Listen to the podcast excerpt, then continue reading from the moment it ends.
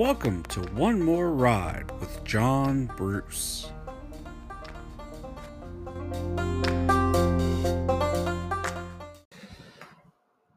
Hello out there, all you cool cats and kittens. It is Catterday, May sixteenth, two thousand twenty, and welcome to One More Ride with John Bruce. I am sitting here in my home office with a couple of cats. Um, that part is true. I'm also in my home office. It is hot because it is around eighty degrees in Chillicothe, Ohio, which is fantastic if, you know, things were normal. But, you know, it, it looks like things are probably going to get back to normal pretty soon. Uh, the state of Ohio has kind of released some stuff where people can go out with their proper social distances distancing and such, and, you know, people on Friday were able to get haircuts. I'm not doing it yet. Uh, I talk about my haircut in this episode.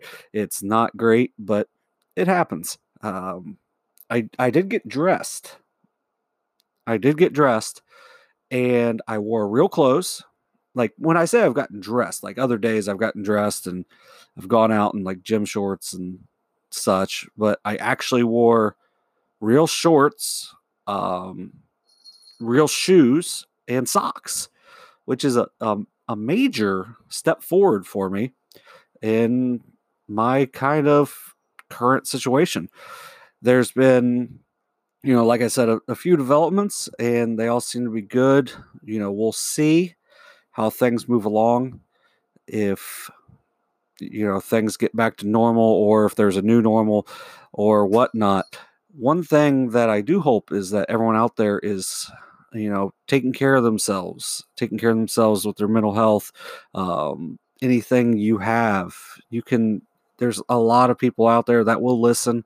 Um, honestly, personally, if you need anything at all, I don't care if you are someone I know, or if you're just like a casual listener that's came across this uh, across different platforms, you know, you can get a hold of me at the, uh, on Twitter, and, you know, my, through my email.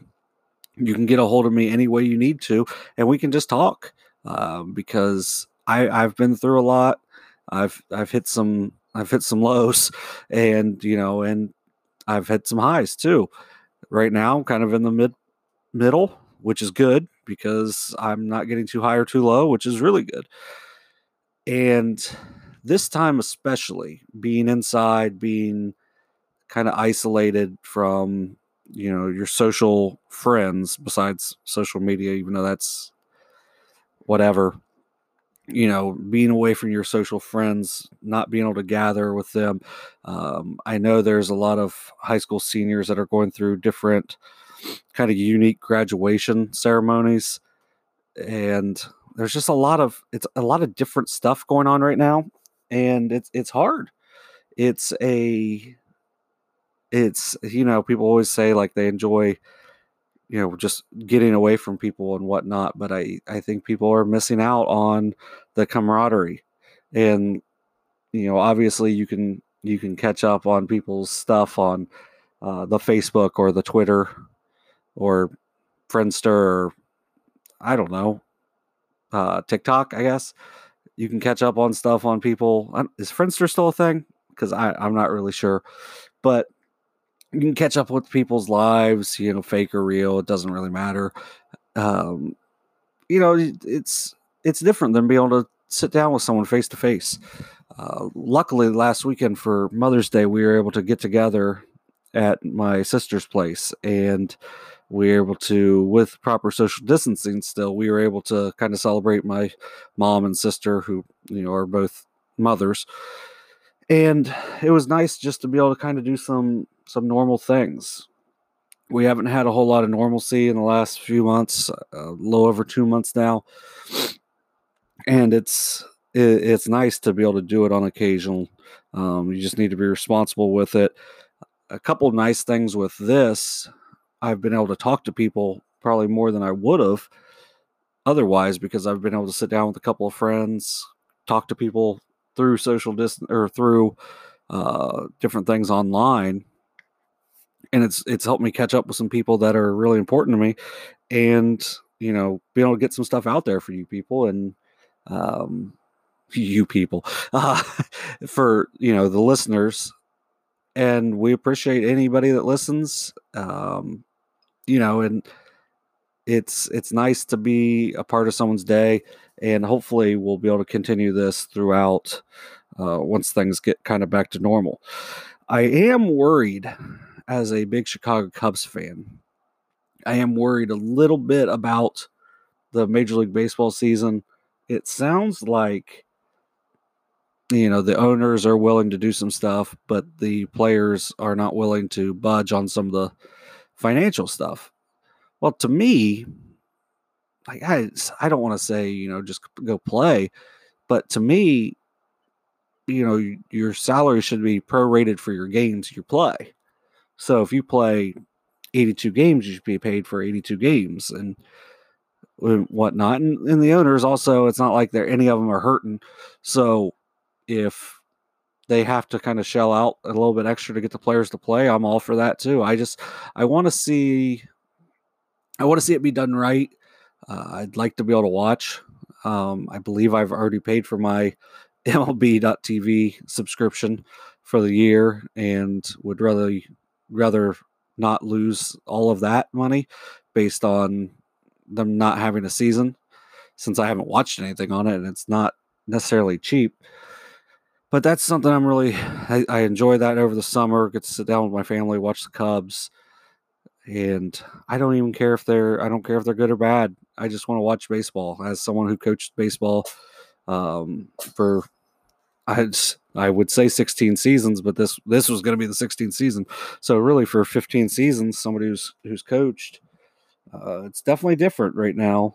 Not being able to, not really getting ready for the high school baseball tournament season like we would be normally right now. So moving on, today I have Mark Schifko on. Again, he was a fantastic guest in episode three. You know, if if certain things happen, he'll probably be on like once a month or so. Hopefully we'll be able to get in person sometime soon, but I, I think we're at least having fun over the Uh, be able to kind of catch up over the, you know, the airwaves, I guess.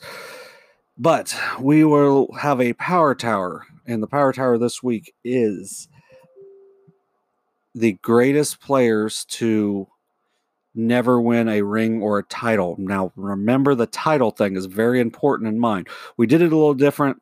I think it's a uh, it's a good idea on some of these to do things different. Uh, to where we're not just listening to the same thing over and over again. And I think this one is a good test run for that. And um, hopefully if you guys enjoy it, let me know.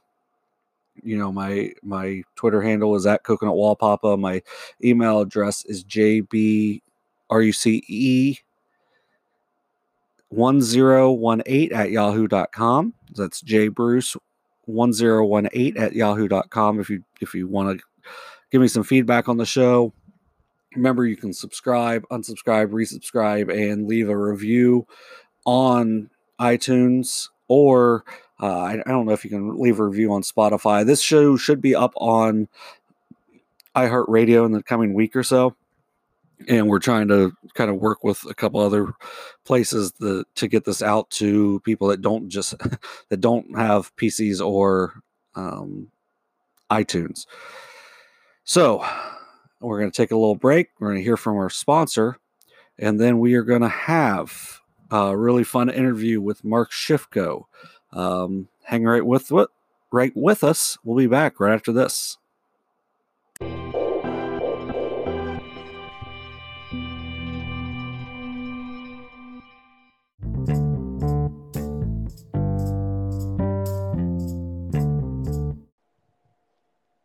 All right, and welcome to this week's One More Ride. My uh, guest is, once again, uh, Piketon assistant basketball coach, um, best person in the world, Mark Schifko. Um, how are you doing today, Mark? That's a great welcome, John. Uh, I'm doing outstanding, and uh, thanks for having me on, man. This is a lot of fun. Yeah, I, I thought we had a good talk last time. We're going to try to shorten it a little bit this time, um, you know, just for um, – the commuters so they don't have to listen to it three times to our voices. Um, so, you know, that's that's one way. Uh, I always, like, whenever I drive to work or whatever, usually I'll listen to podcasts and or radio shows or something that I know will fill that time, because it's just talk radio in the morning can be talking about who knows what. Um, now it's obviously all the same thing, but if you listen to like W N C I, um, it, oh, it's painful. They will talk. Who knows? Sometimes it's funny, but a lot of times it's just random rants that aren't enjoyable to me, at least. Um, yeah. So what have you been up to? So working a lot.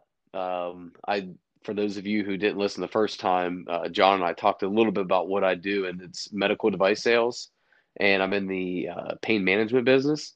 So pain never quits, and patients, right. patients are in uh, a lot of pain from, you know, post-surgical and things of that nature. And obviously now that elective surgeries have resumed, what we've seen is a pretty large spike in, in volume of procedures and um, uh, different uh, patients coming into the office for regular visits. It seems like there is a light at the end of the tunnel. Um, so, mm-hmm. so I've been working and, uh, spending time with family and friends and, and still doing, doing that safely, of course, but, uh, it's, it, it's been really nice to get back into the swing of things with work on an everyday basis, leaving the house and, and, you know, going and doing my job, which I love to do. How about you? Oh, just hanging out, playing Nintendo. Um, but really getting going into that, um, best S B C team ever bracket I that's made. Awesome. Uh, yeah, that's out on um, Southern Ohio Sports Authority. I think it's S Ohio S A dot com. You can find it on there. Uh, there's five articles so far. There'll be three more the rest of the week. Um, What's funny is I and... told people it's S O S A dot com, and it's definitely not. No. Um, I, I think maybe Sammy might have taken that one. Um But I, I don't know for sure. Um, I just know it's the S Ohio S A dot com. It's it's kind of weird. I think they should try to find whoever has S O S A dot com and bump them off. Um, I will say it's generating quite the buzz, John. You really like the time of, yeah. of you guys to put this out could not have been better, because uh, I'm on a group text with, you know, like I talked about last time, Kyle, Kyle yeah. Miller and uh, actually Eric Farmer and uh, Jonathan Buckler, who played on that oh three oh four Piketon team. And it's been fun to see them track it. And then, you know, like there's, you know, saying, hey, do we have a chance to get the Sweet sixteen? And they're pretty optimistic about that. So what's really cool is the amount of buzz that you've been able to generate, because there's an obvious void in this area of the lack of sports. So for you to come mm-hmm. out with this when you did, I thought was perfect and spot on. Yeah, it's, it's worked out pretty well. Um, I know some people were mad because they couldn't read, um, and and were jumping the gun on certain things. But uh, I do think it's it's generated some good buzz. I know there's a couple people that were not real happy that some teams got bumped off, but that's I mean, it's a fan vote.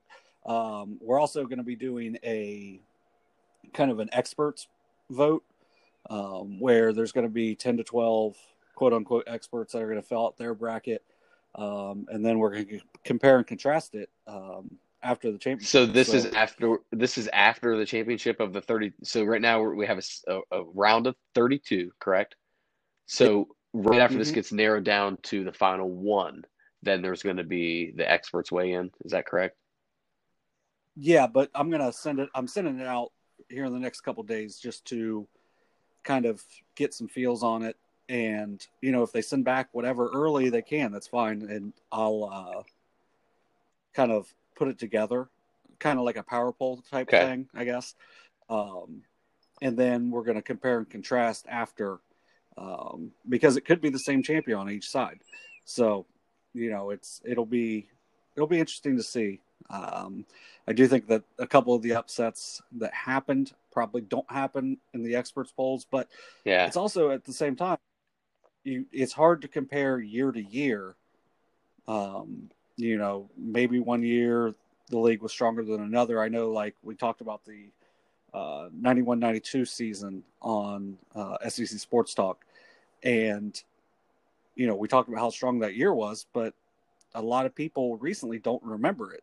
So their voting might be different than others. So it's just kind of, you know, obviously it's for fun. There's no prize for it, um, besides maybe um, bragging rights. But, you know, it's I was I was interested in seeing those guys that you talked about in the oh three oh four team. They matched up with the um, two thousand, two thousand one Zane Trace team, which had a lot of kind of buzz um, the first round, which I don't think they've had as much the second round. So I think it's going to be the Piketon guys are going to I do on. too. I, I don't and, see how. I mean, you look at Kyle Vogelmoor whenever that they added him to go along with Kyle yeah. and Eric, who had two good years of varsity basketball experience. That year three for that for that group right there, when they added added Kyle, I just took him to a different level. Just with his defensive presence and his ability to get in the you know passing lanes and block entries, and right. you couple that with you know. Kyle's ability and Eric's dominance down low. I mean, that was that was a great team, great team to watch. Oh yeah, and they were not fun to coach against because of how um, improved Kyle Miller was getting throughout the year. I like to say that his first uh, big game was when I was guarding him when he was a sophomore. Because I you bring he, you bring greatness out of people because they have to elevate yeah, their game right. to match yours. That's that's yeah. as simple as that. It, I don't know if Come I on, that John. far, but yeah, but uh, kind of, you know, we're talking about sports. What do you think will happen for like the next year in sports? It, you can talk high school, college, pro. Um, is there anything that you've heard or seen, or what are your I, what are your thoughts? So I just saw something flash on uh, the N C double A. Basically, non-contact period is extended until uh, at least June thirtieth. So yeah, uh, we were kind of thinking for the high school guys, we probably wouldn't get back in the swing of things until maybe July first. Uh, so if, if June thirtieth mm-hmm. is that final, you know, non-contact period day, and there's a chance we could have July uh, for summer work. And, you know, traditionally speaking, right. you know, you know this because you coach basketball as well, that July is usually a dead month.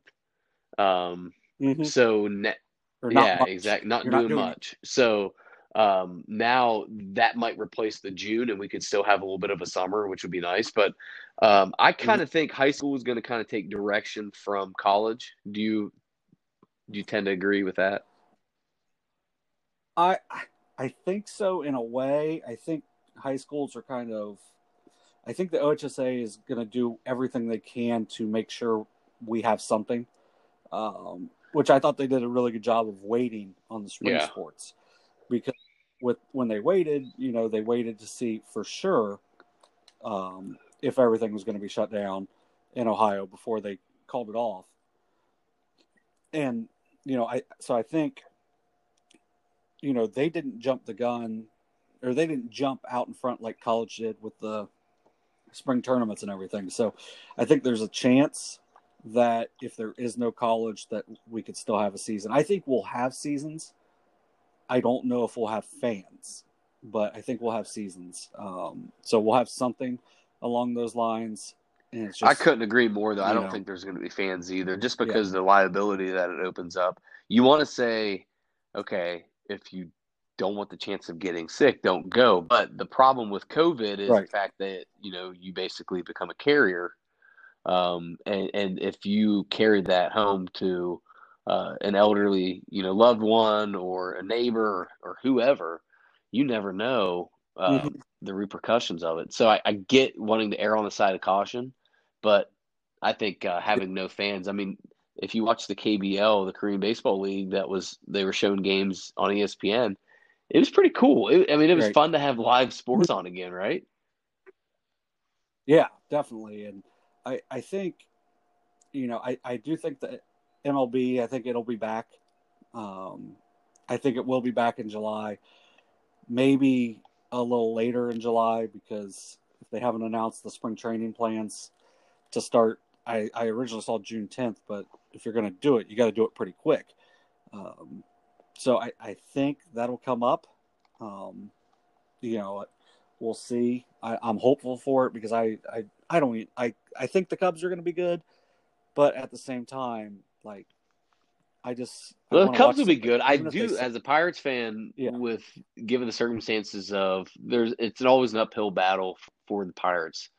I do, I, I yeah. do think if you shorten the season, I mean, obviously there everybody's going to have a chance uh, to be competitive for a little bit longer. And the Pirates are usually relevant until the All-Star break. That's the way Major League Baseball is designed right. to be. It's uh, usually competitive, and then once you know Steelers training camp starts, it always seems like the Pirates would fade into oblivion, other than the three years where the playoffs, you know, happened in Pittsburgh. But I do think uh, a shortened season might get kind of fun. I mean, I don't know if you remember hockey. Uh, I believe in twenty twelve.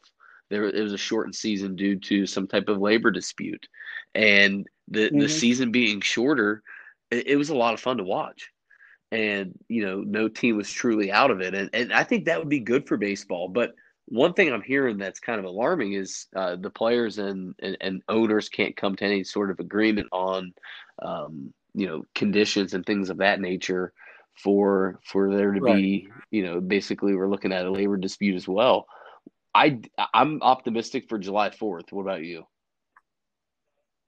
That that was kind of the, the I feel like that'd be about the perfect day um, because it's, you know, baseball is, you know, a, a summertime thing, and what's more American than baseball, I reckon, probably football and overeating. But, you know, it's, if we're not going to fireworks, then we I want to start my July fourth with Joey Chestnut eating seventy-five hot dogs, and then I want to be able to yeah. turn on, you know, baseball at one o'clock. You know, it's just that would be. I think that would be perfect if July fourth was opening day. Could you imagine? Oh, I'd be so happy. Um, even even if it's you know an eighty game season, which you, you said.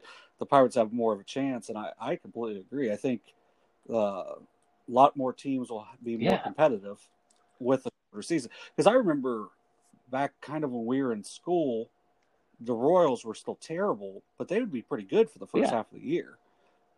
And then they would sell. And then and then usually you sell. Yeah. You sell at the deadline. And then from there, you're calling up guys like Pablo Reyes, like the Pirates did last year, who was abysmal.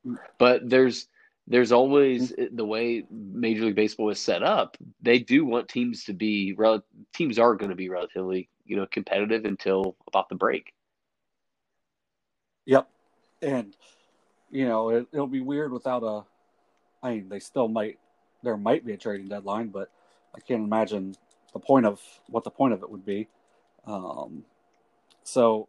You know, well, we'll quick question for you, John. What pro sports team yeah. do you think, or what pro sports league, I'm sorry, do you think will come back first? Major League Baseball, N B A, uh, N F L. I mean, what are your what's your prediction there? I I have a feeling that the N H L and N B A are not going to come back. Um, I just I just have that feeling. I don't. I mean. Here's the thing. They're going to be canceled for three months and then ju- jump back in it and then have what, a month off and then get back yeah. in training camp. So, I mean, I, I don't think – I just – I don't think it would be right for the athletes, but I understand why uh, the owners would want to do it. But at the same time, I, I think they could probably get out of paying all of it if they are um, shortened games, or if they don't have the rest of the season, they can at least – defer some of the payments, I would think. So I'm sure the owners probably don't care one way or the other.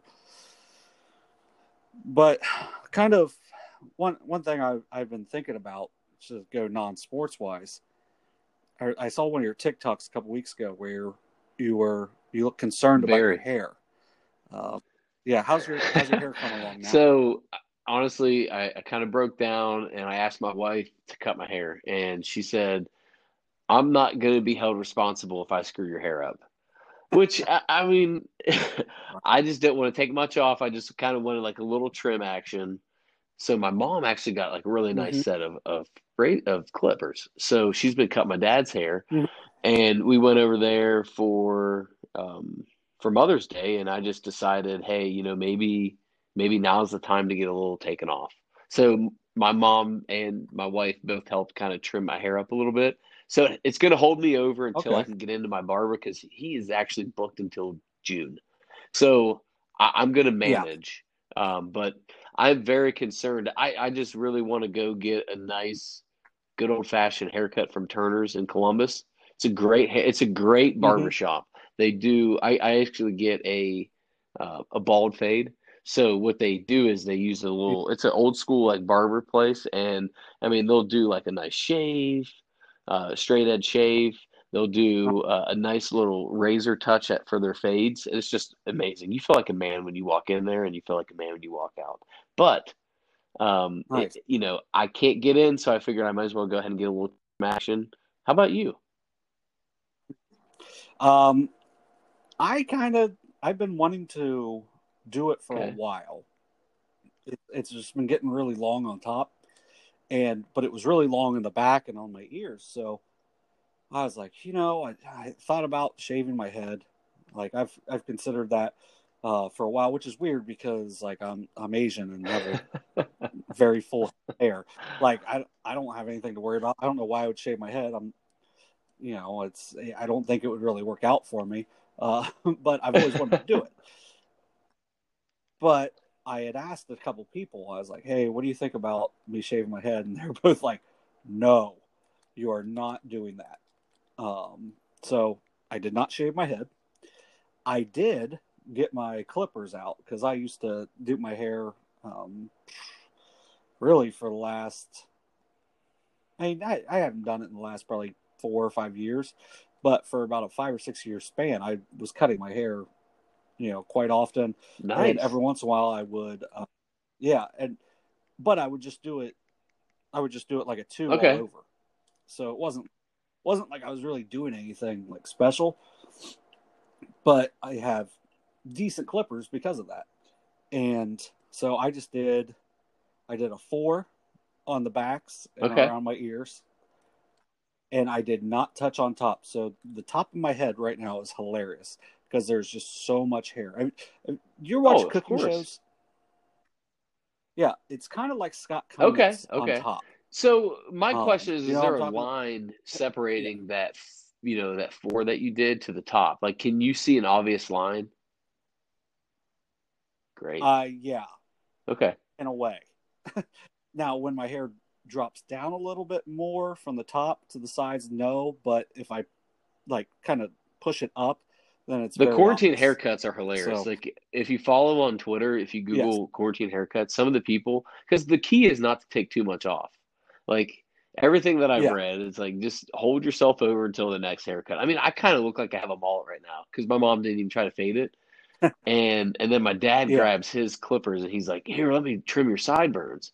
Well, he trims my sideburns, and he takes a huge chunk out. So then oh, I had yeah. to try to finesse it and use, uh, you know, like, a clippers at, like, a two setting to tr- just try to, like, fade out the – little location that he screwed up. So it, mm. in the back, it looks pretty thick, and like my sideburns are really, really thin. So I do have a little bit of a, oh. kind of a mullet going, but I, there's light at the end of the tunnel. Like I said before, I think we'll be able to get haircuts in June. Yeah, we'll we'll see. I one thing that I had done for years was I I kind of looked at it as, you know, I'm gonna cut it uh, I'm gonna cut it short for like two months, and then after that, I would go to okay. the barber to get the back brought up because I didn't very cost-effective method long. There, John.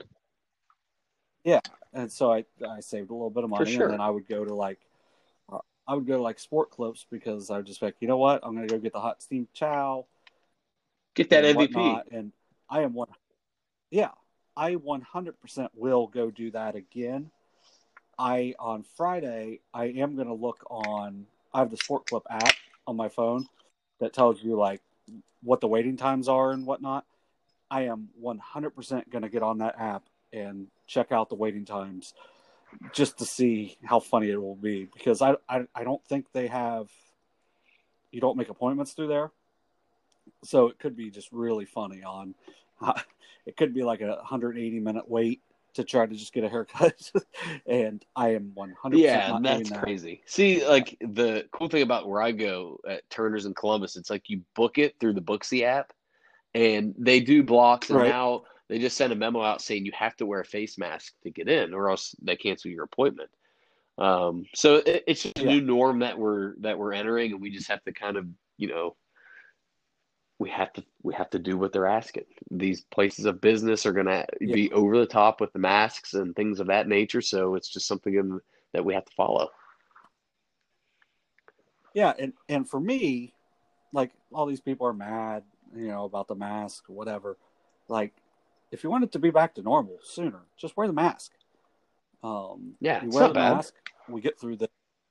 Yeah, I mean, it's not like, you know, for you as a medical professional, you have to right. wear it all the time, and you're really protecting. You know? You're protecting so, somebody else from you.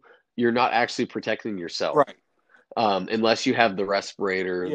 that is the ninety-five, the N ninety-fives. So those big, it almost looks like a gas mask. Mm-hmm. Those have to be fitted properly, and yeah. like, you can't have facial hair and things like that, because people will think like, hey, I'm wearing a mask, I'm going to protect myself. You're actually protecting people from you if you're a carrier. Just dropping knowledge. Mm-hmm. Yeah, I like that. Um, you know, we're all about facts around here. But, you know, when we talk about that, the we're protecting, you know, others. That's the crazy. Like, I know you don't. You're not a Facebook guy. Um, you should be really happy that you're not a Facebook guy right now, because it's awful. Uh, it's it's worse than normal. And the people that are like, "Oh, I'm not oh, wearing one for whatever reason," it's like, okay, well, just because you're not worried about getting sick doesn't mean someone else in your family. All right, I'm gonna I'm gonna sick. say so something that's probably the, not P C, but I'm going to go for it. I really think Facebook just went downhill whenever it got rid of the fact that you need an E D U at the end of your email address to get on there. When it was for college kids, it was great.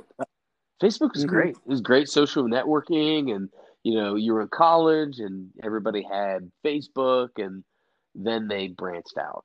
And now it is a place I don't want to be. Twitter's the best. Uh, yeah, I mean, there's good and there's bad. What I found throughout this crisis is people really like to tell other people how to live their life. Is that something, like, it's a great pastime yes. for Americans. Like, nobody can seem to mind their own business anymore. It's always like, hey, let's tell somebody else how they should live or spend their time, money, et cetera. Mm-hmm.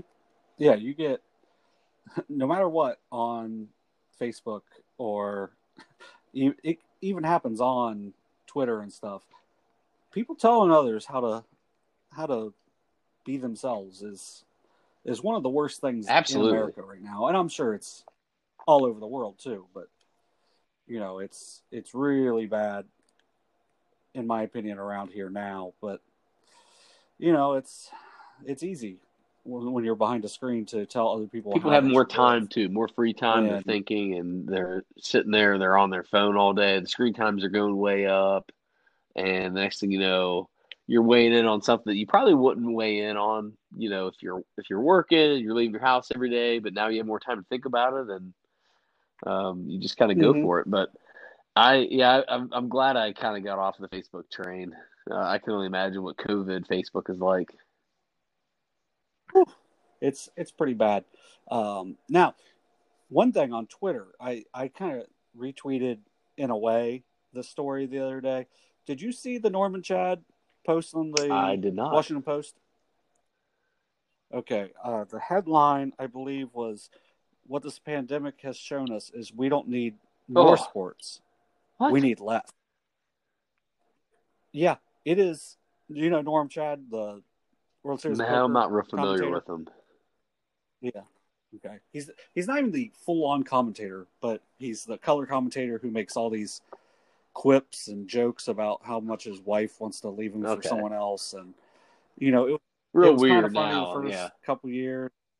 Yeah, it's just like, okay, we get it. You're you're self-depreciating.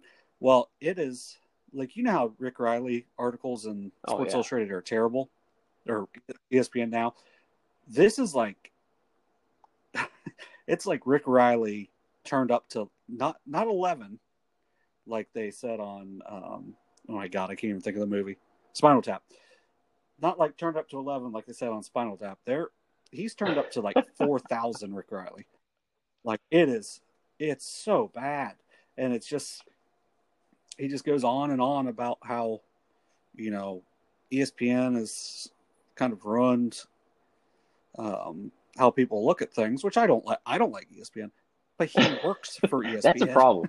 But like, you know what? E S- during this whole yeah. pandemic, E S P N did something that was awesome. That was move up the release of The Last Dance. Has that not been phenomenal right. to watch? Yeah. Um, I have not watched a second. Actually, no, I've watched really? two minutes and twenty seconds. Um, yeah, I'm. I'm trying all to out. wait until it's all the way over. Yeah, I'm, I'm curious as to why. How through. First off, uh, the self control to do that. Uh, second off, like how? Like, is it just better for you to just binge it? I think so. I, I enjoy just going through, flying through stuff because then I'm not waiting around for it. Um, and plus, I got other stuff I watch. I've been watching The Wall, um, a lot of Supermarket Sweep, stuff like that. You do um, like really the, the Price is Right as well. You you plan your day around that. Yeah, but it's yeah, a lot. But, um, you know, it's one of those things where, um, yeah, I I'm thrown. You threw me off by bringing up The Last Dance. Um, I don't even know what my point was before that. You, you've ruined my entire night, Mark. I'm just sick enough um, for E S P N because it's a. At some point, like yeah. you turn on, you know, Get Up and, and all these different shows because, you know, I I wake up and I like to watch Sports Center. That was kind of like a thing I used to, a ritual I used to do, drink coffee, get ready for work. Right. Uh, but now it's like you turn it on and there's really nothing there. Like Van Pelt is really scrapping to try to find mm-hmm. something to talk about. So now I don't mind the fact that they recap The Last Dance and bring up, hey, this is what was going on in the nineties. Yeah. Or I think E S P N's done a pretty good job. Without sports, they did a pretty good job during this. Mm-hmm. Well, you know, it has been a great network in the past, so uh, I'm not too mm-hmm. surprised that they can do it again. Um, I did listen. I've been still listening to Pardon My Take um, with from Barstool, and they, they've been breaking down The Last Dance. And they did an interview on Monday with Michael Jordan's Grover. trainer. Um, oh, yeah. Oh my God, dude. I've, I've never, okay. So it was probably within the first ten minutes of it that Relentless. I got on Amazon and ordered his book. Yeah. Yeah. yeah I've read it. It's amazing. Yeah. It, Grover I mean, is incredible. And you know, we were talking to, I was talking to uh, Kyle Miller about it a little bit. The player that he talks about mm-hmm. that is somewhat overlooked, but Tim Grover raves about this guy is Dwayne Wade. So, of course, he trained, you know, Kobe yep. Bryant as well, Michael Jordan, but he raves about Dwayne Wade. Mm-hmm. Um, so that's that's pretty interesting because, like, when you talk about, like, some of the best players of all time, Dwayne Wade doesn't really get brought up much. Yep. Right. I completely agree. I, I don't – I think my dislike for Dwayne Wade came from having to be his teammate on the Heat on one of the N B A two K games. And he yeah, just wouldn't pass. But the year he won so, M V P, he was on my fantasy basketball yeah. team. And I drafted him. I think Ooh. it was like eleventh overall or something in Nick's uh, Nick Easternay's fantasy basketball league, and I won yeah. first place. So I I basically I like Dwayne Wade because I used to watch him at Marquette because I was a big Big East guy, watched a lot of Big East hoops, and I would see him at yeah. Marquette. I was like, this guy's incredible. And then I drafted him, and then he won me a championship for fantasy. But fantasy basketball is really hard. Because there's games every night, and oh, you know yeah. it's just every day that it's. Not as time-consuming as baseball, but fantasy basketball is pretty hard to construct a roster. So the fact that my first year I ever played, I, I won, and I drafted Dwayne Wade, I just said, D-Wade is my guy.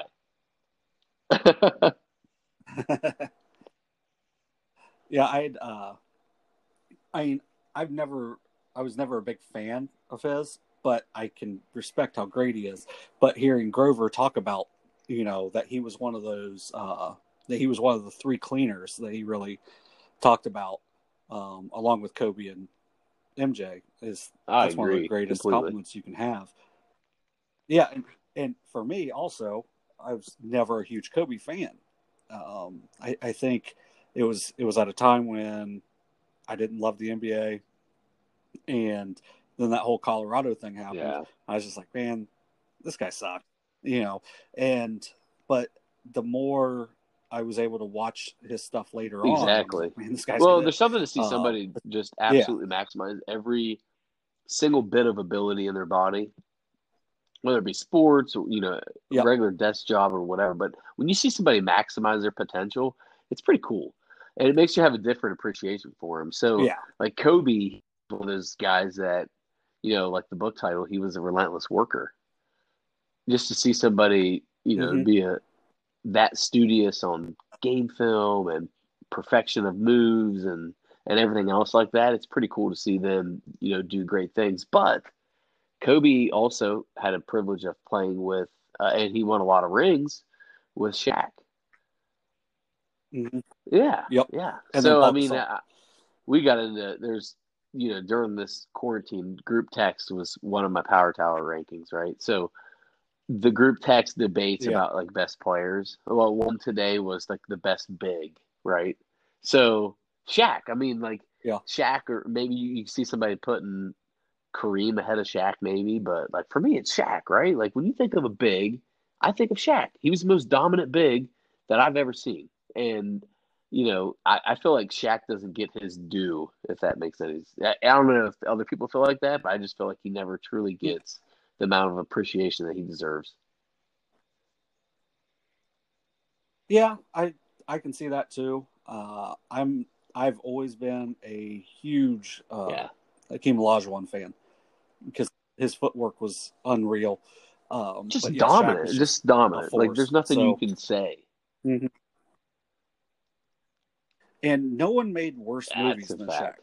So, yeah. So he had chose Papa John's so, I mean, as, like, his pizza. Because, like, when you think Papa John's now, you, you went from thinking of the sweaty, you know, Papa John's owner who got fired and got let go. And now you saw all these videos of him eating all these pizzas and sweating.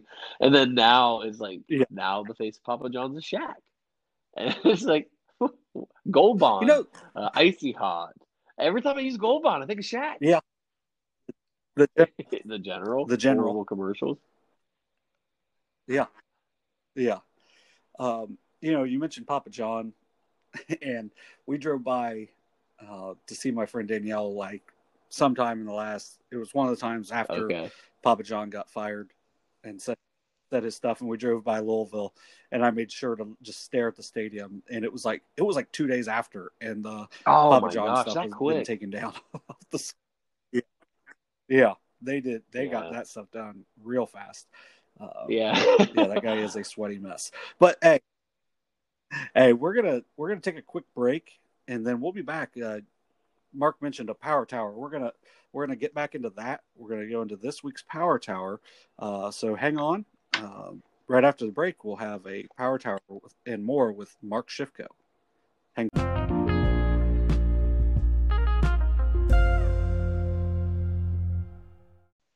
All right. Welcome back to One More Ride with John Bruce, with my guest, Mark Schifko. Uh, we are now going to get into the Power Tower rankings this week. Uh, Mark, I what think, did you uh, rank? Let's do the best athletes in any sport that have not won a ring. Okay. Correct. So without a title, right? Okay. So that's going to be important, um, in my opinion, for something that I'll probably bring up. But we're going to do it a little different this week. Uh, we're going to actually start with the top, because we're going to make, we're going to make sure we list off the players, and we're going to do it without repeating. So, you know, if, if his number one is on my list, then I'll mark him off my list, or him or her off my list. And then same for Mark, and so on. So we're going to start at the top. So we're going to go one to seven. So we're still going to have our seven. And, um, yeah, we're not going to cover, we can go across any professional sport of any kind. All right. So if we want to talk uh, cricket world championships, I mean, we're probably not going to do it, but we could. Um, you know, tennis, T B L, Tennis Baseball League. Um, we all know who is probably the greatest player to, like, Kurt, never Kurt actually Smith. like win an actual game. Uh, no, no, um, no. The the person who was supposed to be inducted into the Hall of Fame oh, last year, but just didn't okay. show up to their induction. Yeah, yeah. And how his team that his is team true. Never wins. We usually run never. out of daylight, is uh, why his so, team never wins, though, right? Yeah. He doesn't actually lose; he just runs out of time.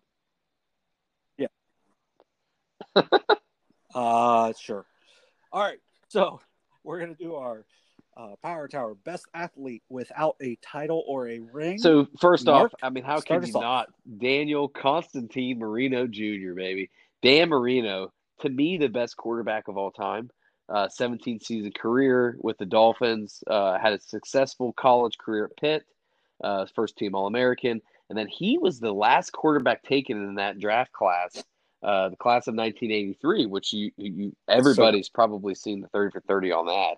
Um, just, you know, he was in that draft class with John Elway, uh, Jim Kelly, Ken O'Brien. I mean, it was a very good draft class. Uh, so uh, was Tony, Eason, Tony Eason was, Todd Blackledge was another guy in that. So uh, just, you know, a very good draft class. Yeah, there yeah some, exactly. There some so, you know, Marino went to the Dolphins, and he was just incredible. And and Marino's second year took him to a Super Bowl, right? And and never got back. So, right. you know, you can only imagine in, in year number two, the fact that he got to a Super Bowl was that close, you know, basically smelled the Lombardi and never got there. Well, hold on. To be fair, it's his fault because very, he didn't get the laces out. Yeah. Well, you know, the fact that he went against that 49ers team with Montana and, you know, Bill Walsh, you know, coaching them up. And they were just a loaded team. And they, you know, he lost uh, in that Super Bowl and never got back. Uh, but when you think of every good record that a quarterback could have had, you know, Dan Marino basically set those single season records. Uh, this was back mm-hmm. whenever, you know, in, in the eighties, yeah, that more of a West Coast style of offense existed, uh, and kind of get rid of the ball quick. But Marino could just sling it. He had probably the best release. He was he wasn't yep. fast, and you know w- what you would classify as being fast, but he was very elusive in the pocket. He got rid of the ball quick, and uh, you know his his stats were just absolutely unbelievable. It's a guy nine-time Pro Bowl. Uh, you know, basically three times first team All-Pro, uh, M V P, Offense Player of the Year, uh, led the league in passing touchdowns three years, led the league in passing yards five years. I mean, just amazing statistics. And, you know, first ballot Hall of Famer, uh, four hundred twenty touchdowns thrown, great passer rating of eighty-six point four. I mean, just Dan Marino was, to me, the best quarterback of all time. It's just a shame he never won a ring. Yeah, and, um, you know, I, if you would have believed it in Ace Ventura Pet Detective, you know, he got back, he got him and Snowflake got back, and they did win a ring, a fictional ring. But, you know, that part was good. He chewed a lot of gum um, on his way to the stadium. You know, Finkel, Finkel was Einhorn, Einhorn was Finkel. Um, I, I like that pick. So for my number one, I, I, I, I didn't, you know, no offense, didn't think very hard about this. Um, the number one was the easiest to me because, you know, maybe he's not the greatest overall baseball player of all time, but he's in the top ten, I would say, especially hitting wise, uh, would be Barry Bonds. You know, we you say what you want about his alleged steroid use, and I do air quotes on "alleged" because his head got gigantic. But oh, but that dude, his hands were so quick. He he. There was there was one season where if if he went over in his at bats, he still would have had a that's crazy on base percentage over four hundred. Yeah, um, you know that he was just unreal. He had single season home run record. Um, career home run record. You know, he's he doesn't get his due because he played in that era, but when he was in Pittsburgh, he was he was the best player in baseball. Him and Ken Griffey Junior were, um, you know, those those two were just night and day ahead of everybody else as outfielders, at least. Um, you know, he won a lot of Gold Gloves. Maybe was maybe was a little overrated as an outfielder, as you you saw his his throw home. Sorry. Um, that it was offline. Bream out when all he had to do was, yeah, all he had to do was lob it home, and he gets him out. Um, you know, it's that dude played in one World Series, got to the N L C S a couple times with the Pirates, um, got to the World Series once with the Giants, and then hit approximately nine thousand in the World Series. Um, had a couple home runs, but that was just because they didn't pitch to him. Because why would he had a great showdown card too? M L B um, Showdown. I don't know if you ever played that game. He was incredible. Oh, I forgot. He was. Yeah, because he was incredible in real life. So, it's a great pick. Yeah, so he's he's my number one. Um, yeah, he in that World Series in two thousand two. I remember watching it at Justin Lodge's house, uh, watching Game Seven, and Garrett Anderson getting the double down the right field line off John Lackey, or not off John Lackey, but John Lackey was the winning pitcher. And just thinking, man, Bonds will probably get there next year. And then he didn't. And then he never got back. And um, I bet he could probably go right now and probably still hit two fifty and hit thirty home runs. Just because I mean, of how he, quick his hands would be. Barry Bonds um, hit like what, so that's seven hundred sixty why, yeah. home runs, seven hundred sixty-two home runs. Just wrap your head around that. That's an amazing statistic. Yeah. Before juice yeah, balls, he was, he was insane. uh, right. Yeah. Just like now. Uh, I I, I actually caught a foul ball last year. Yeah. And yeah. The did you? Nice. How uh, incredibly how low. Incredibly and, low are the laces? I compare now? It to a ball actually I got oh, from ninety-four like, at Three River Stadium. Uh, went to a Pirates-Giants game. This was whenever Barry came over to the Giants, right? So we're out there for batting practice, and yeah. uh, I can't remember who what Pirate hit a home run. It might have been Al Martin. Hit a home run, and, like, it hit off my mom's leg. And, like, this old guy kind of got it and mm-hmm. felt bad that it hit my mom's leg. Because this is back when you could go to batting practice. So that ball, I remember I was, right. you know, feeling the laces on that compared to the foul ball I got this past year at a Pirates game, it's totally different. Mm-hmm. Yeah. Guess who was pitching no, whenever I no got my foul ball anymore. This year? This is the first oh. foul ball I've ever gotten in an actual game, not batting practice. Guess who was pitching for the Pirates? Um,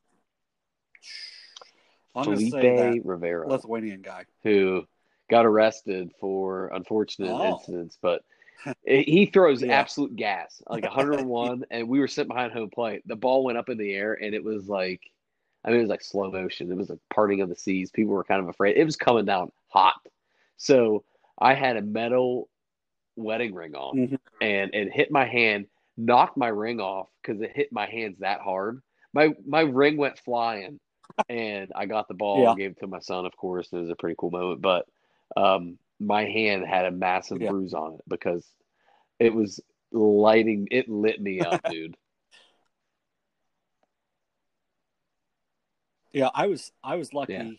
um, when I got mine because the people behind okay. us had left because the Cubs were getting beat, and uh, the people behind us had left, so the ball went like a couple rows above me, and I just caught it on a bounce. Um, when it came down, and I was looking yeah. for a kid to give it to, and there's just no kids left. That's awesome. So it's like, okay. So I hate it. But that's home. Cool. You look to give it to a kid because yeah, there's so nothing I hate more than like house. Grown men like going crazy yeah. for a ball. And then like, there's a kid right beside them. They just like are staring at the ball. The kid's looking mm-hmm. like, hey, throw it to me. Yeah, exactly. Oh like my that, gosh. That like that the worst. Like the foul. Oh my God. Yeah. He, he's, yeah, if we, he's if on we talk power, worst power. People in sports. He'll, he'll probably be on. Yeah, so for okay. um, so we're we're gonna go snake. So we'll go back and forth. But okay. for mine, my number two, I might have cheated. Uh, I have Karl Malone slash. Can't John argue Stockton. With that though. Um, I know that's that's kind of, yeah. I mean, I always put them together. I know Karl Malone played in one finals without Stockton when he went to L A, but and Karl Malone uh, all time leading scorer, or is he second? I think he, Kareem's one, yeah.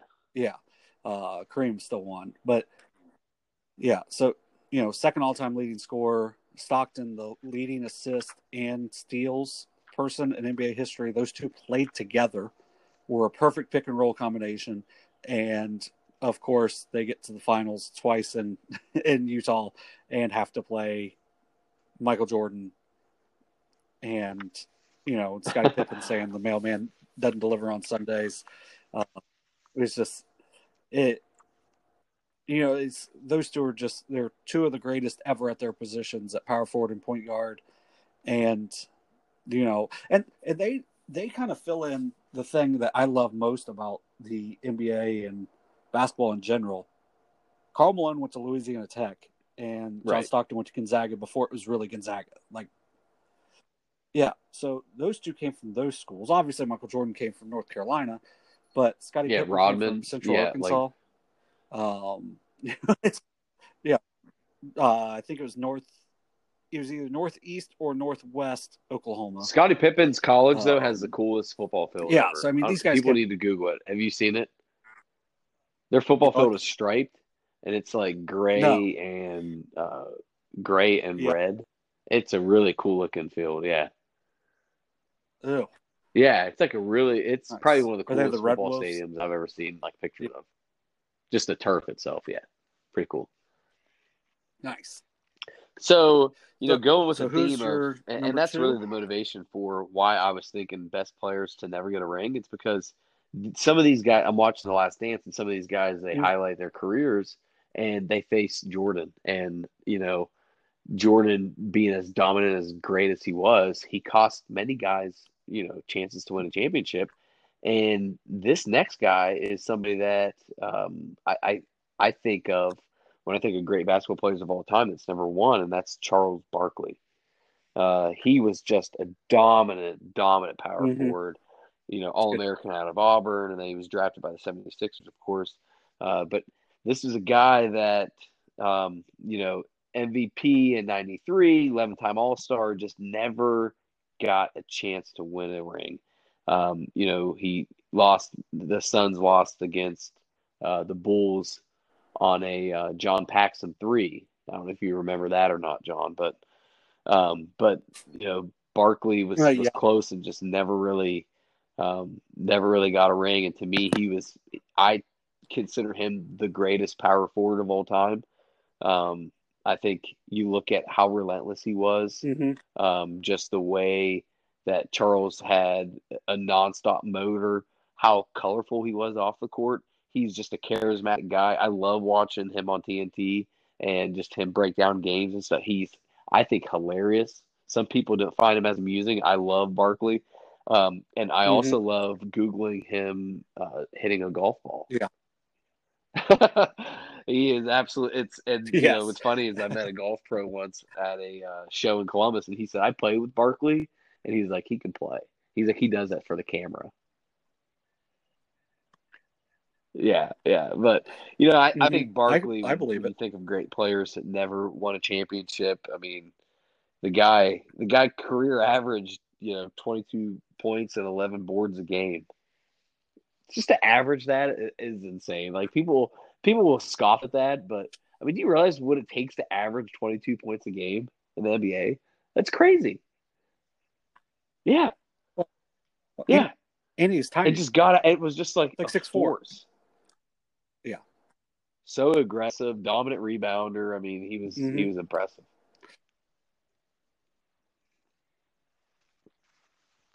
Yeah. So my I number three pick. Agree. Who's is, your uh, um, number three?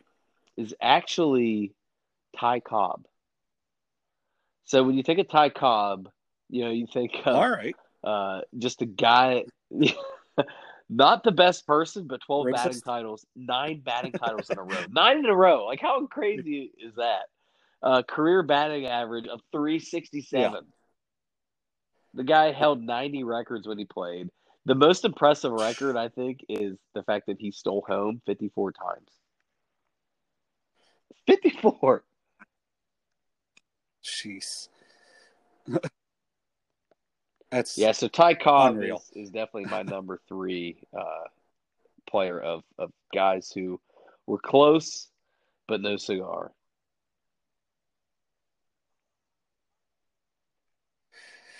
Uh, my number three... And this is, and, and he didn't even really come that close. Um, you know, an injury cut short one of his careers, and oh, it's a uh, great hampered pick. Another one would be Bo Jackson. Uh, yeah, he he's my favorite athlete of all time. Um, like, kind of hands down, my favorite athlete. And you know, it's it's a shame that he got hurt when he yeah. did, because he, you know, he may have won a title with the Raiders, um, but he also may have won a title not with the Royals probably, but um, you know, he was just an unreal. Like, he was a really good baseball player, and then he gets hurt. Comes back a couple years later, he's only a D H, and he went from being a five-tool player, barely being able to do anything. So, to me, if I think best athletes without a title, I think Bo Jackson. He had two different careers, never won the big one. Never yeah, really he's the ultimate. What could have you know, been injuries? If shortened. He hadn't gotten hurt, uh, you would look at him. You yeah. know, Bo knows that that whole Nike campaign and everything else. You would view him as probably he would be up there with Jordan. And now, I mean, I think he's kind of, for a lot of the youth of today, he's probably an afterthought. They don't realize how dominant and how athletic he was. Mm-hmm. Yeah. So, but then I go to my favorite overall football player of all time for oh, my yeah. number four, which is Barry Sanders. You know, it, he, it, which is funny because a lot of people loved Bo Jackson. Because yeah, it was like a cheat code. Tecmo Bowl. Well, yeah. Well, I fell in love with Barry Sanders because of Tecmo Super Bowl. When when they had all the teams, they had the offensive rosters and stuff. And he was so much fun to play with. And then I'd watch his highlights and just watch him just cut everywhere. His legs always moving constantly. And he was just... Just phenomenal. Oh, I agree. Would have been the all-time leading rusher. Um, he would have yeah. passed him. He would have passed Emmitt Smith, but he was like, "Ah, I'm good. I don't really, I don't really want to hang around here when, in Detroit," which I don't blame him. Um, and then, you know, as someone who loves touchdown celebrations, he had my favorite touchdown celebration. They, which was and you know, they had some good weapons to too. Like no, their quarterback was Scott Mitchell, but they had uh, Herman Moore. Uh, Yeah, they. I mean, they were one of those teams. They had. Um, I'm drawing a blank on the other receiver they had, but um, they, John. Yeah, they were a loaded offense. Um, Johnny it's just a shame that they never won anything.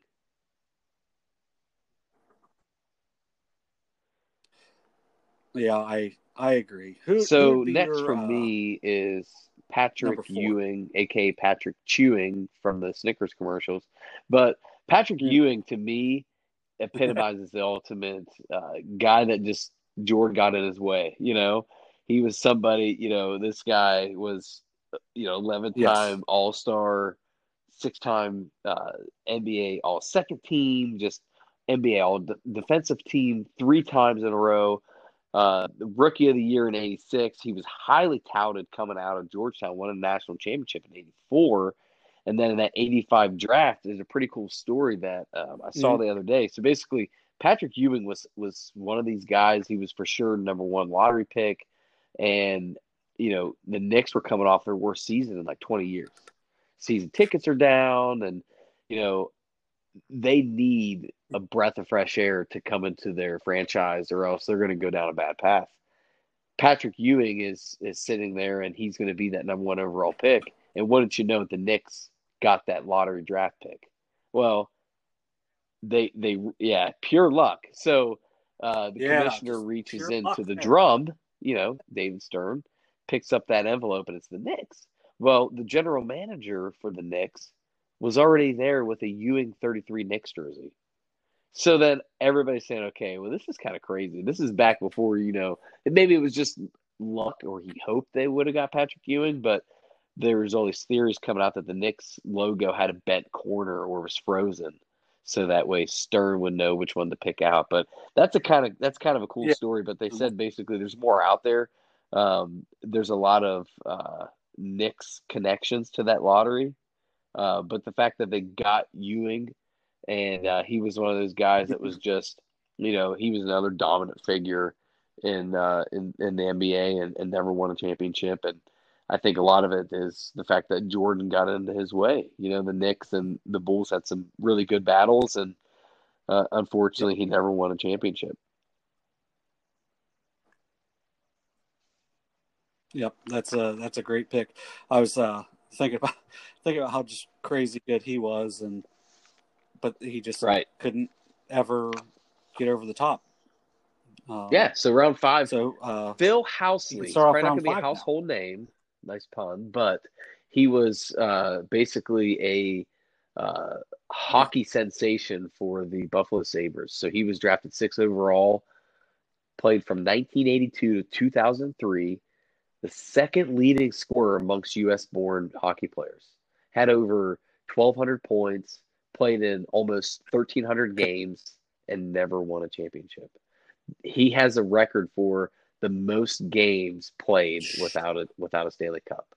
Uh, inducted in the Hall of Fame, and now he's a coach in the N H L. But just to play that long and have that good of a career and to never win in hockey, you know, usually it, uh, the Stanley Cup playoffs, it, it's an absolute grind. Um, I, I'm a big hockey fan. I'm not sure how many of our listeners mm-hmm. are, but uh, I, I always get into hockey, mainly because it's one of the sports that Pittsburgh's usually pretty good at. So I was kind of born and raised, you know, the fact that, hey, you know, the Steelers yeah. and the Pens are pretty good. So you kind of watch them and then you just kind of go from there. But to play that long and to not win and have that many uh, career points and play that many games, that's got to be brutal. Right. I I knew you were going to go somewhere yeah. hockey-wise. Um, I, I remember him on the N H L hockey games, which is, yeah. Um, my number, speaking of people that played a long time, pick. my number five is Ted Williams. Yep. Yeah. Uh, he, he had, you know, one of those really unfortunate, I mean, say he had an unfortunate career. He lost three years of his career to World War Two when he served over in Europe. Um, you know, he, the, that was the prime of his career, but he still ends up uh, making it to the World Series in nineteen forty-six. He only batted two hundred oh in his thirty at-bats in the World Series and went over, oh, over four in Game seven that. in a game they lost four to three to the Cardinals. Uh, yeah. Yeah, so he made one World Series. And, but that was that was the time where only one team in each league went. So they were in the same league with the Yankees, and that's Man. when the Yankees went, made it to the World Series nine out of ten years at one point. Yeah, so he just had an unfortunate time. Is he a better hitter than one Pete of the Rose greatest hitters of all time? Um, I agree, really. one hundred percent. Ted Williams, you watch tape on him. One hundred percent, it's impressive. Yeah. Uh,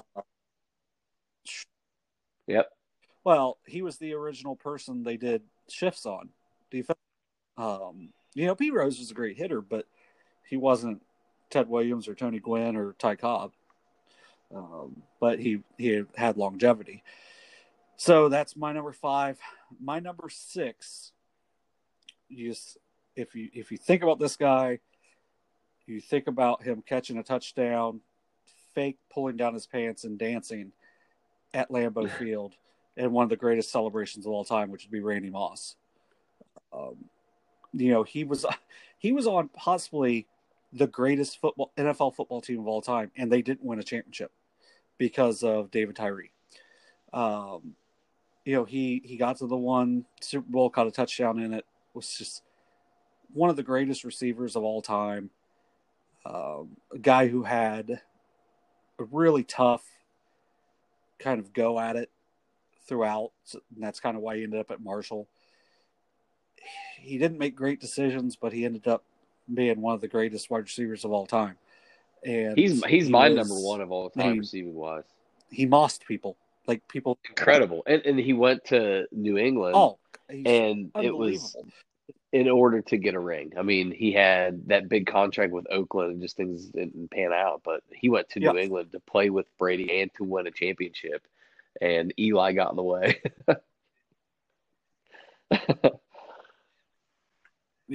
Of course. Um, yeah. Uh, it, he also... He is. Know, he, I like him. He's actually a really good broadcaster, too. So kind of talk... Yeah, kind of talk Barkley. He is. Uh, like that. He's not as ridiculous as Barkley, but he's really good. And I agree. You know, I'm I'm happy. And, like, A-Rod's really good. So these guys...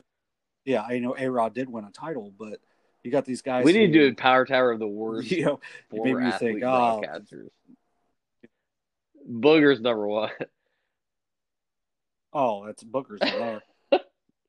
Yeah, I pick him. So my number six. So moving is, on, who's uh, your number six? Ken Griffey Junior You you referenced him earlier. Ken Griffey Junior was an icon. You know, ninety-seven A L M V P, ten Gold Gloves, uh, seven-time sil- Silver Slugger, thirteen All-Star games. Uh, when you think of one of the greatest baseball players, one of the sweetest swings, you think of Griffey. You think, yeah, you think of him at the uh, mm-hmm. home run derby, oh, that backwards sweet. cap, and and he's out there just stroking it, and it's a beautiful, beautiful swing. And mm-hmm. um, he was elegant in the outfield. Him climbing the wall at the Kingdome, and uh, just all the great things that you saw Griffey do as we were growing up.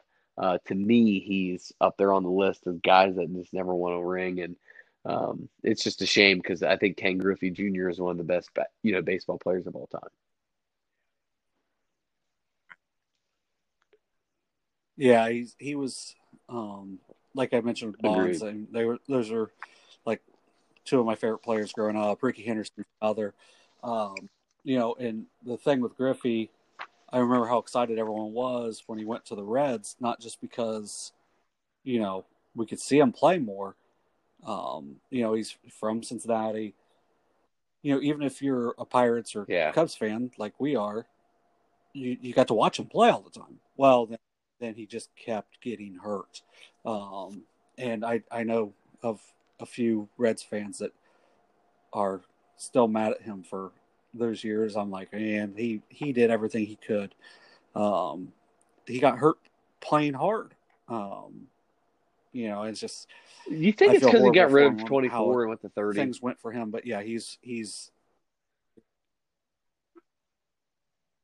Hey, uh, we, we no, found that out uh, on The Last Dance, Jordan which you will see soon, my friend. So. Yes, I will see it soon. So um, mine is somebody else that, that you referenced earlier. It's Tony Gwynn. So Tony Gwynn, to me, is just a quintessential hitter, just a pure hitter. Mm-hmm. Uh, a career batting average of three thirty-eight.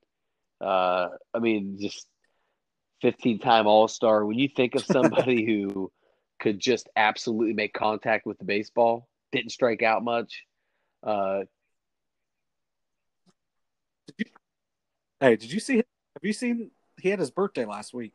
The stats that people were just throwing out, he it's incredible. He went, and like, he I mean, the fact that he can make like contact, and you career. watch his swing and how yeah. square he was through the zone, but how he knew how to how to, to do different things with pitches. He could just uh, he could just kill you with those slap hits.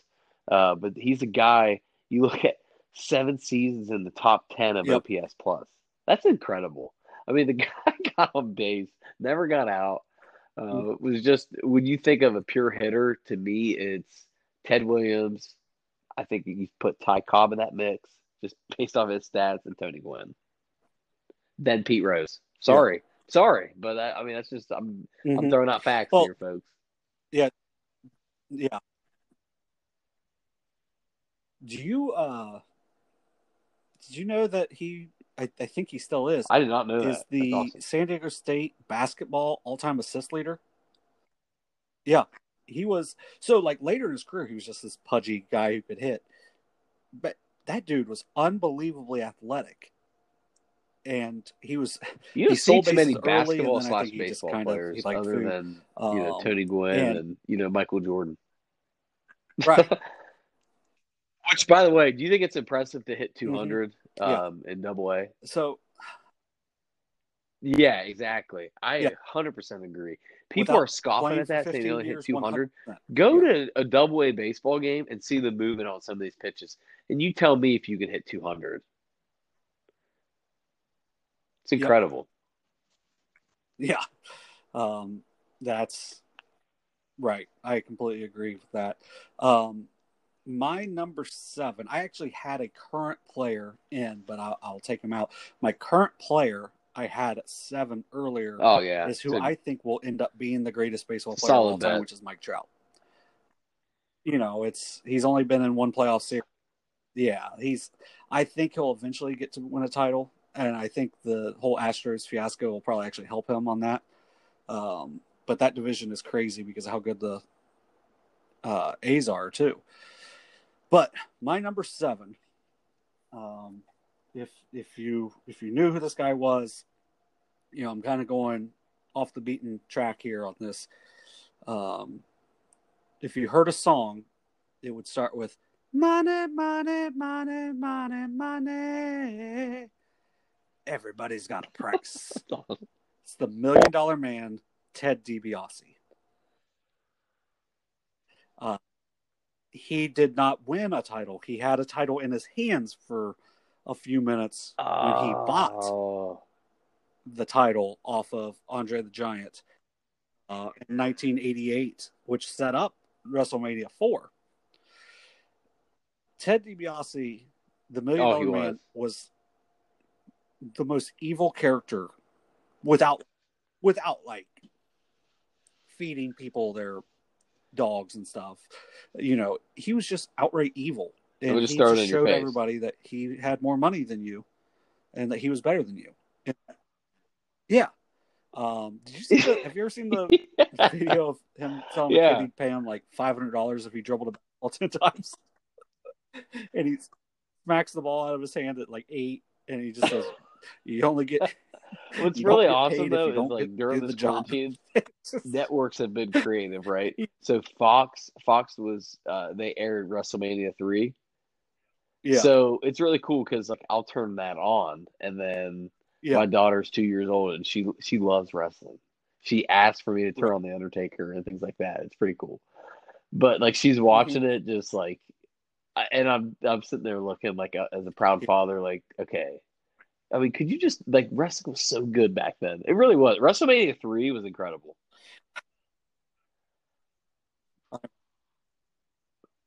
Well, I, I mentioned this talking to um, yeah somebody on Twitter yesterday. The was, writing was so everybody good. Had a fleshed out character, like everyone got yeah everyone got a, at, at least a little bit of T V time to talk. At the very least, and it's now there's so many more yeah, hours. It, they, and they they basically can't fit everything is, on, which is it's kind yeah. of watered down, and there's there's two there's no chance for character development. Yeah, and guys to really shine on the mic because they're so rushed. They're cutting a yep. fifteen second promo, um, and, and now it's just there's too much stuff going on. I think. Could you trace it back to when SmackDown first started? Was it did that just open the can of worms or what?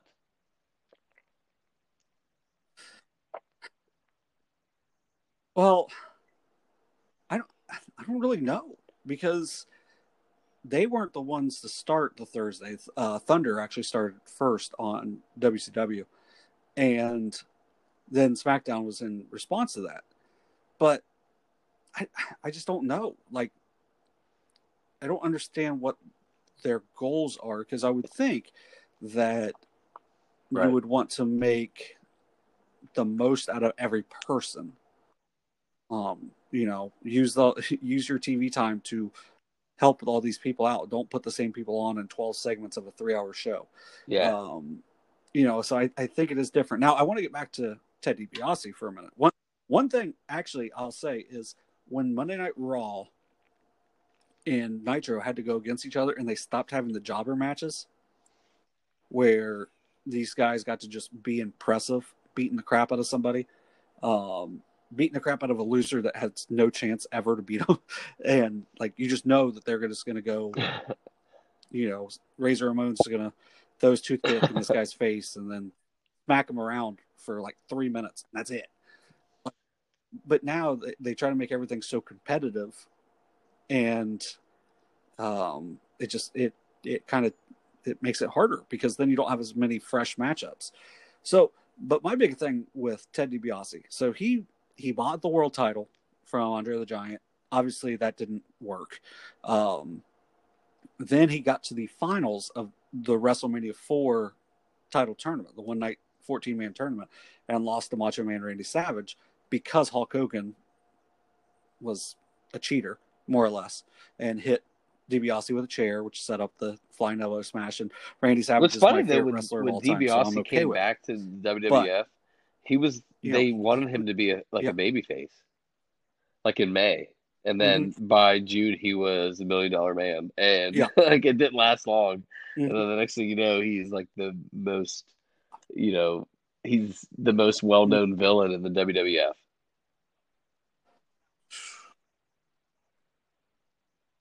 Yep. Now I, I had to, I had to like kind of do some digging on this because I yeah. actually would have had him behind Mister Perfect, Kurt Hennig, but he won the A W A world title and also uh, Ravishing Rick Rude, who is one of the most detestable villains ever. Um, you know, but he won uh, a world title in W C W, one of their side titles. So kind of like their SmackDown title. Um, and then, you know, Jake the Snake Roberts, I would put up there. Um, oh, I agree. As somebody that really should get attention on, that's a really good pick. Ever. And it opens up uh, like a lot of different yeah. conversations. So that's too, that you that's can my have.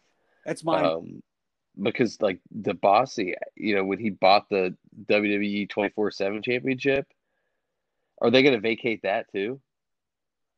Like, I mean, this is a guy mm-hmm. that they he has to buy a championship, right? So he's the ultimate like he can't win it, so he buys it type of guy. So I think it's very fitting that he's on the list. Yep. It's yep. it's and, hilarious and to actually, think about. He, he bought his own title with the million dollar title, and yeah. So hey, we're gonna take one last break.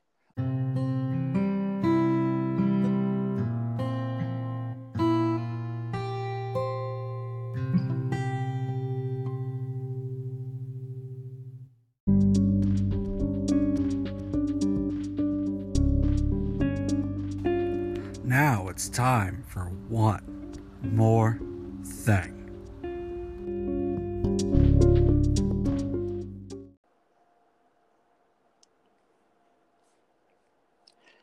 And now we're it's time for our one more thing segment.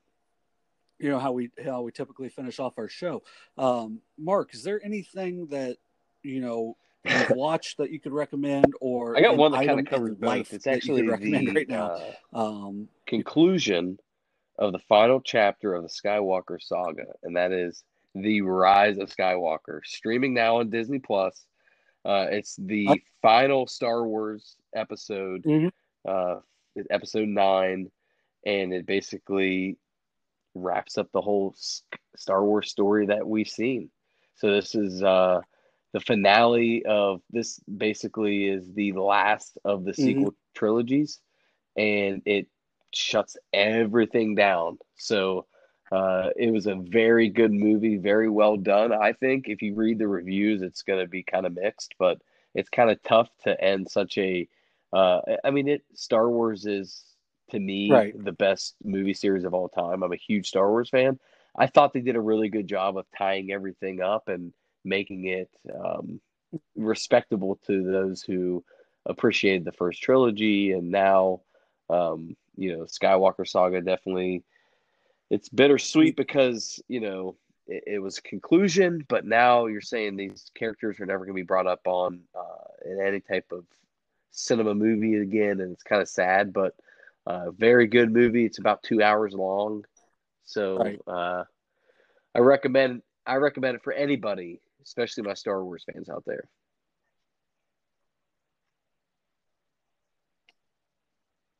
Right. I, I really enjoyed it. And, you know, honestly, I I, don't I like Solo, Solo too. I, I really enjoyed Solo. And, you know, what's really cool um, too is, you know, spoiler alert, so if you don't want to hear this, just yeah. hit mute. But I really thought it was cool how they showed the story of of basically how Rey is aligned to anybody in the galaxy. So, like, you knew... You knew Ben Solo, a k a. Kylo yes. Ren, was Han Solo's son, Princess Leia's son. So it was kind of cool to see how Rey fit into everything. And the fact that Palpatine was brought mm-hmm. back, I thought was kind of cool. I mean, of course, I, you know, I'm a huge Vader guy. So I would have loved it if Darth Vader yeah. would have came back. But at the same time, it's like, it's pretty cool that Palpatine, yeah, I get he, people will say, like, Darth Vader basically died for no reason because Palpatine came back. But it was kind of cool because Palpatine was still the, the underlying force behind the dark side, mm-hmm. and now he was kind of put out. and, you know, Ray and, uh, you know, Ray basically rides off in the sunset. So it was really cool to see how they finished it off, and I thought it was a great movie.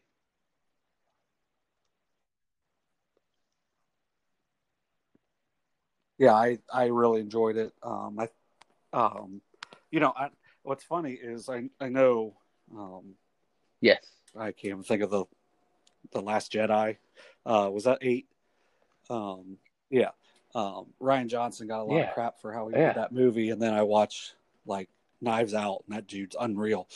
so, so you know, it's it's a. Uh, I really enjoyed the ones I've really? seen. I, I did. I've still never watched uh, the original first the one. The first trilogy, uh, or not, not uh, A New Hope, but oh, um, are you talking about like uh, yeah the the, the Attack people. of the Clones, Revenge um, of the Sith, like the um, of...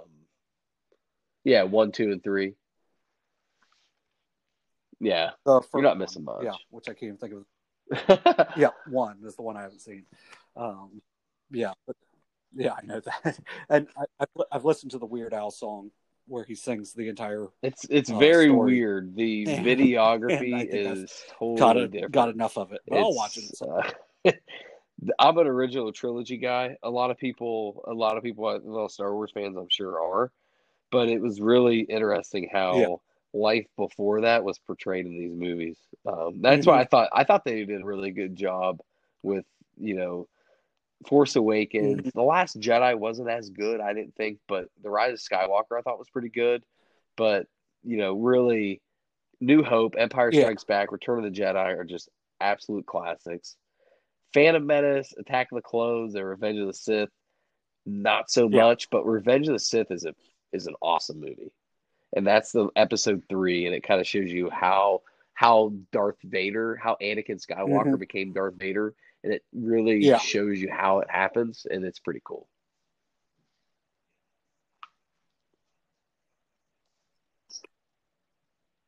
Yeah, I was kind of uh, feeling that same way. Uh, you know, I've been a big fan for a long time, and um, I was happy to see how it concluded. But for me, mine is actually a recommendation on something like – I don't even know how to describe it. It's like an app for okay. um, your T V. So I have Roku oh, sticks. And I've seen it. I downloaded this thing. It's called Pluto T V. Yeah. Yeah. It is free. It's, I mean, it has some stations awesome. that are live, but like it has a station dedicated to Dog the Bounty Hunter. Uh, Every episode ever is on there. It has every episode ever of Unsolved Mysteries on there. Just these shows just run continuously. Um, oh, yeah. I actually watched M T V Next. Do you remember that? The bus dating show? Yeah. Uh, I watched some of that the other night. Yeah, it's horrible. Like, but the mid the mid two thousands fashion and the over tanning was hilarious in it. Uh, so I enjoyed it. And it's just like there's this game show network. It's not game show network, but it's called Buzzer. And it has all these old game shows. And it's it's so much fun to watch. I've really enjoyed it. Where are you at on Breaking uh, Bad? Kind of in between Schitt's Creek and Breaking Bad. That's it's stuff that I've uh, okay. uh, middle of season four. Are you enjoying it? So awesome. uh, finish it probably by next weekend. Uh, Oh, I love it. It's fantastic. Yeah. And it's they do such a good job with how the episodes oh. end. That, it's binge-worthy. And, like, know, people will say Ozark is like Breaking Bad. I, I can't get into one, Ozark. So, I'm sorry. Uh, I tried. It's just a little too slow developing for me. Breaking Bad mm-hmm. was like that. Like, an episode would end, I would want to start another one. Yes.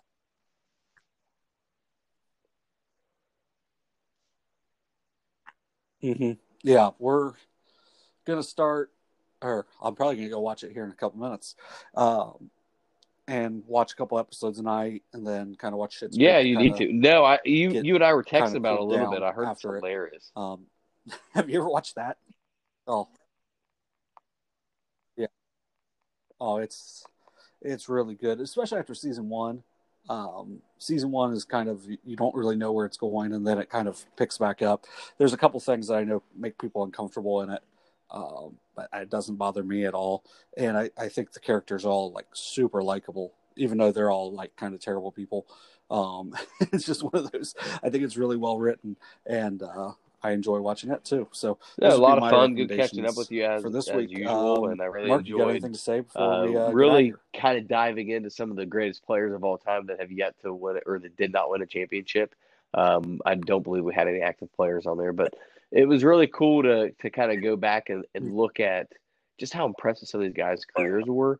And it makes you wonder too, like, are they okay? Because Charles Barkley said, hey, I'm okay if I never win a championship. Mm. Is he really?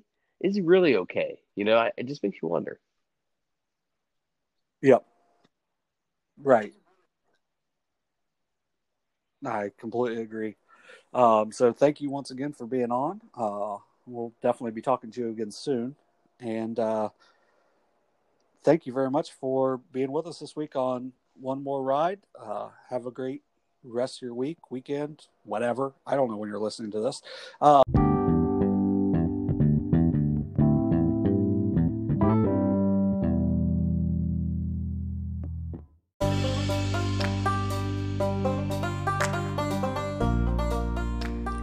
Thank you once again for listening to One More Ride. You can follow us on social media at One More Ride J B on Twitter and on Instagram. My personal Twitter account is at Coconut Wall Papa. You can follow us and subscribe on Spotify and Apple Podcasts. While you're there, if you give us a five-star review, we would greatly appreciate it. Thank you, and have a wonderful rest of your day.